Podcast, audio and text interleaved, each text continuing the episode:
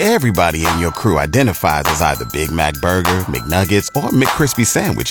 But you're the filet fish Sandwich all day. That crispy fish, that savory tartar sauce, that melty cheese, that pillowy bun. Yeah, you get it.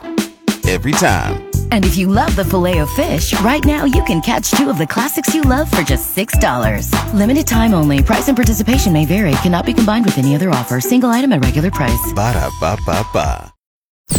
The Audio Vault on 94.1 San Antonio Sports Star is brought to you by AA Best Bail Bonds, 225-2121, or online at mybestbailbonds.com. This is the Blitz here on 94.1 San Antonio Sports Star.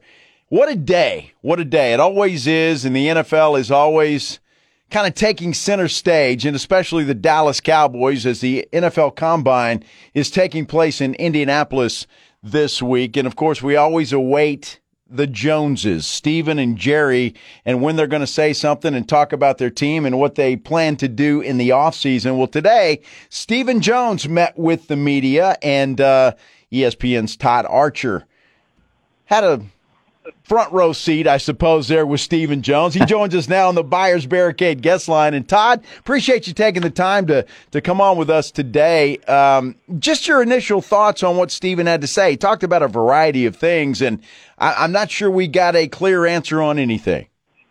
Correct. That, that's what I was just going to say. As clear as mud. Uh, I, I, you know, he he didn't want to go, and understandably so. He didn't want to get into any of the negotiations are going to be come up with Dak Prescott, CeeDee Lamb, Micah Parsons, all these guys. Uh, doesn't feel like it does anybody any good to to mention where they are or hopeful or anything like that. So he kind of steered clear of it.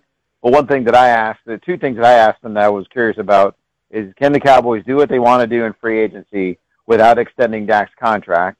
And he said yes, or still ways they can they can get money from Dak's deal by restructuring it with the two voidable years that remain beyond 2024 so that can get them some money. And then because Dak has the no trade clause and the um, the no trade clause and what's the other one? They, they can't use the franchise tag yep. on him. As he started to think about the possibility that this could be Dak's final year in Dallas, and he didn't want to go there at all and think about that. He's like, our only focus right is to make sure Dak is a Cowboy. So, you know, I, I we knew they we know they want to keep Dak, and, and have him be their quarterback. It, it's hard to find them, as we know, quarterbacks across the NFL. But it, when you when you're talking to the prices that it's going to take, there's a lot of things that they have to go through to to get there. It's not just a simple, okay, you want X, okay, here's X, let's give it to you. They, they have to think about everything else uh, that that plays into that decision that affects the entire roster. Well, Todd, here, here's the question. With the contract that Dak got, and it took so long to get there, a couple of franchise tags, and then uh, it was more expensive than perhaps it, it, it could have been had they done it a little bit earlier. That's You got to figure that's got to be in the back of their mind, number one. And number two, I mean, this contract that Dak has, he's got all the leverage, it seems. And you got to figure the Joneses don't want to do that again. Right. Well, there's nothing that they can they can do about that, right? They, they can't take back the the tag part of it or or the no trade clause out of it. So uh, they, they have to deal with this. Is the bed that they've made. It. The one thing I would push back on is when people say the Cowboys waited too long to sign Dak. They didn't wait too long. They tried to sign him. They made legitimate offers. They made the same offers that that Wentz and Goff got in, in Philadelphia and with the Rams, 32, 33 million, 90 some odd million guaranteed, uh, right around there and it, and it never got done. Um, and this is where people don't give Dak credit for waiting, and and it's always blaming the Cowboys for not doing what they should have done. Dak waited and won. He he he played. He he took the risk of an injury even uh, in 2020, and he still got paid the 40 million a year, 65 million dollar signing bonus, 160 million. So that's the one thing I push back on uh, about where, what happened with the last negotiations. But I think with this one, look, they they have to start asking themselves the question: if a guy is in year eight or nine and he's never taking you to a NFC title game or a Super Bowl, is he going to do it in years nine, ten, eleven, and twelve? You have to ask that question, and you know. I, I, I don't know how how they would answer that, to be honest with you, because he's not done it. Doesn't mean he can't do it, but w- there's a lot of evidence of Dak in the playoffs struggling, and I don't know how you get over the top other than just finally getting over the top. And if you're going to make 50, 55, 60 million a year, whatever it is, it's harder to construct a roster around a quarterback when you have guys like CeeDee Lamb you got to pay, Micah Parsons you got to pay. So there are decisions, you know, there, there's a trade-off that that happens that they have to balance all those things out, and it's it's it's not as easy as people think, in my mind. Well, and it, uh, you have to be a genius, I think, to figure out the salary cap and how to get around all that stuff. And and I will give Dak credit. As we visit with Todd Archer, who covers the Dallas Cowboys for ESPN, uh, because I mean he's a smart guy. But when I look at what he wants to do here, if they end up extending him and giving him a, a, a new contract or, or whatever the case may be, I have to figure that Dak, in, in the back of his mind, is thinking, "This is my last best chance to get a big haul of money." And I think he holds out again, as, or or at least demands a, a bigger contract. What what are your thoughts on that? Yeah, I mean, he's already made generational wealth, right? I think we can put that away with with the 160 million that he's going to be making here. Um, and now it turns into well, I can't, I don't know what's beyond generational wealth, um, but he's made a lot of money in, in, in ads and endorsements and things like that too. And I'm not, you know, he should go for whatever he thinks he's worth. That's I mean that's the way it is in the NFL, right? Um, and, and if and if he wants 50, 55, 60 million dollars, hey man, that's that's all well and good. And if the Cowboys want to pay for you, that's the way the system and the market works, and that that's how you should go about it. But he also has to understand the other side of it is that you might not have everything you need around you if you're that that way, and that that's a little bit of a trade off. And I, I I wonder if Dak might say, "Do I need to be the highest paid quarterback in the league?"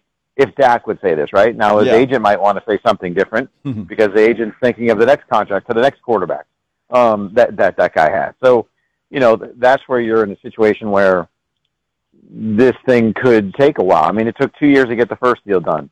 I can't imagine that this deal will get done by March 13th to start of the new league year. It, it, you know, it could, I guess, theoretically, but I, I just I have a hard time thinking that it can happen. well, I don't even know what today's date is. The 27th. Twenty seventh, yeah, So what do we got? So two weeks. two basically. weeks, yeah.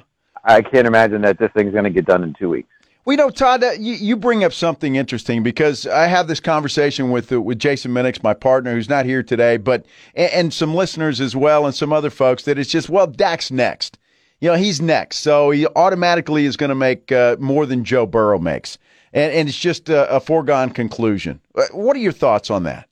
Yeah, I mean that's like I said, that's the way it works, right? I mean, it, it, it's you know uh, Herbert in in the Chargers. I don't think he's won a playoff game. He might have gone to one or two playoffs so far, and he at one point he became the highest paid guy, or, or darn near the highest paid guy. Um, that, that's it's it's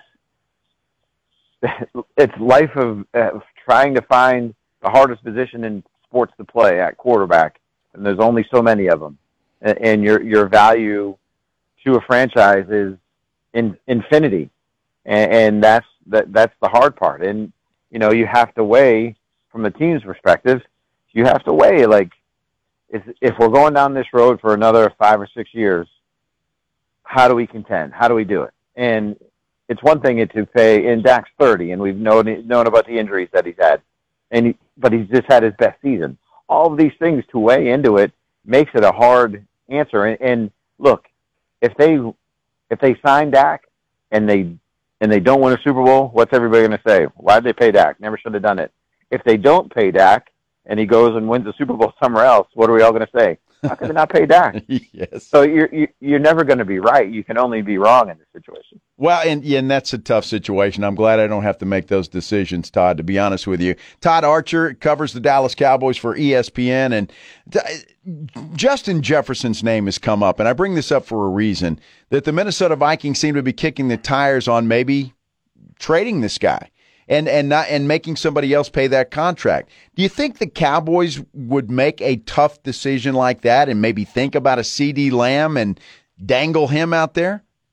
I I no because he I mean he is their offense in many respects, right? I mean, look at the the season he had last year, the 135 catches, 1700 yards, team records.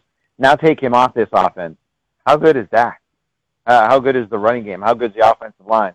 Like he, to me, he's he's a huge part of it. And, I, and I'll use history a little bit too. When you when you think of the Cowboys and and guys that they've paid, right? They, they paid De- just recently. They paid Dez Bryant. Uh, they paid a, a big ticket to get Joey Galloway years ago. They paid Michael Irvin. They paid Terrell Owens. They paid Roy Williams when they traded for him uh, in Detroit. They paid Miles Austin. So they paid receivers. And, and CeeDee is right up there with the best of them in this franchise's history. So I, I think of the three guys that we've talked about with Dak and Mike and, and, and CeeDee, I think that one can get done because you can look and see Tyreek Hill, $30 million, that's the top of the market. CeeDee's X years younger than him. The, the numbers that he's put up, what you think he can put up going forward. And if you get that deal done now, you save money against the cap, so you might not have to do some of these things with Dak's contract. There's, to me, I would say the Cowboys would be wise to get that one done first. And there's maybe an easier path to get that one done as opposed to Dak's contract. I don't see them dangling him at all. Interesting, interesting. I, am surprised that Minnesota's doing that as well, but they, they're in a little bit different situation, I think. Perhaps, anyway. Uh, Stephen also talked about the culture today. Was asked about the culture of this football team, and and and I've heard that a lot. That maybe the culture is not what it should be, and I think people are a lot of folks are going off of that Green Bay playoff game where uh, Cowboys obviously didn't look very good. Um, what do you make? He he says there's nothing wrong with it. What do you make of the Cowboys culture yeah. at this point in time, Todd? I mean, and I don't want to sound like a homer and, and act like I'm agreeing with him in, in, in that sense, but I'll, I'll say this: culture and accountability. If we were playing a drinking game this this off season, we'd be buzzed every single day of the week with how many times people brought up those words. It's ridiculous. If the Cowboys had a bad culture, I don't know how they would have won 36 games the last three years. That's my answer to that one. If there was a bad culture, they would not have won 36 games. They would not have made the playoffs three straight years. What it comes down to in the playoffs, and what they've not done in the playoffs the last three years, is their best players playing their best in the biggest moments.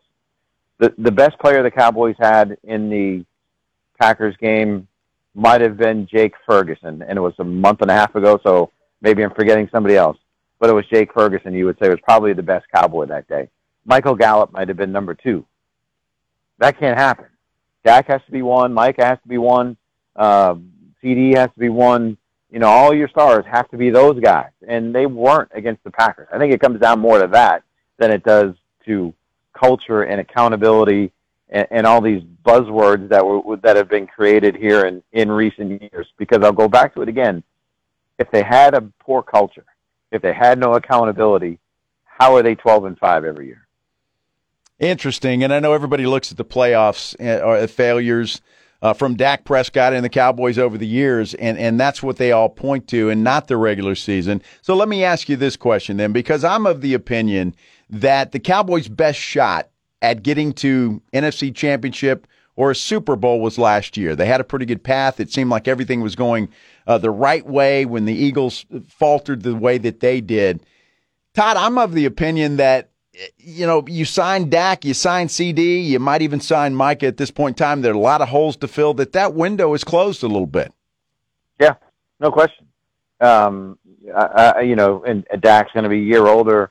Um, you don't know what's happening in your offensive line. Two fifths of your offensive line, they're they're unrestricted free agents. You don't know if Tyron Smith or, or Tyler Biadasz will be back. Uh, you have decisions to make on, on free agency on the defensive side of the ball with Stephon Gilmore. You got to find linebackers. You got to find some defensive line help. They, they missed the window, and and it's almost in a way the 07 Cowboys, right? If that to me that still remains the best team the Cowboys have had since I've covered them to not get to an NFC title or a Super Bowl. They had 13 Pro Bowlers. It was Wade Phillips' first year, uh, and, and they lose in the divisional round at home against the Giants, who go on to win the Super Bowl. That was their biggest opportunity missed this one to me is is right up there with that one because of how everything else had played out for them during that season. With like you said, Philadelphia falling apart, being the number two seed. You avoided San Francisco until a possible NFC title game. You were going to play two two home games in the playoffs where you were one had won 16 straight. Everything was set up to you, and they just fell flat in their face. And yeah, I, everything about 2024 is always going to be viewed through the eyes of last season and how none of what they do in September, October, November, December, and early January is going to matter. It's going to be everything about the playoffs. In a way, I guess that was 23 was like as well. Yeah, no, no question about it. Well, Todd, I know you enjoy covering the Cowboys because there's always something to talk about. We enjoy Right. covering it well, and and we enjoy talking to you. Best in the business. Todd Archer covers the Cowboys for ESPN. Appreciate you taking the time today. Appreciate it. Thanks.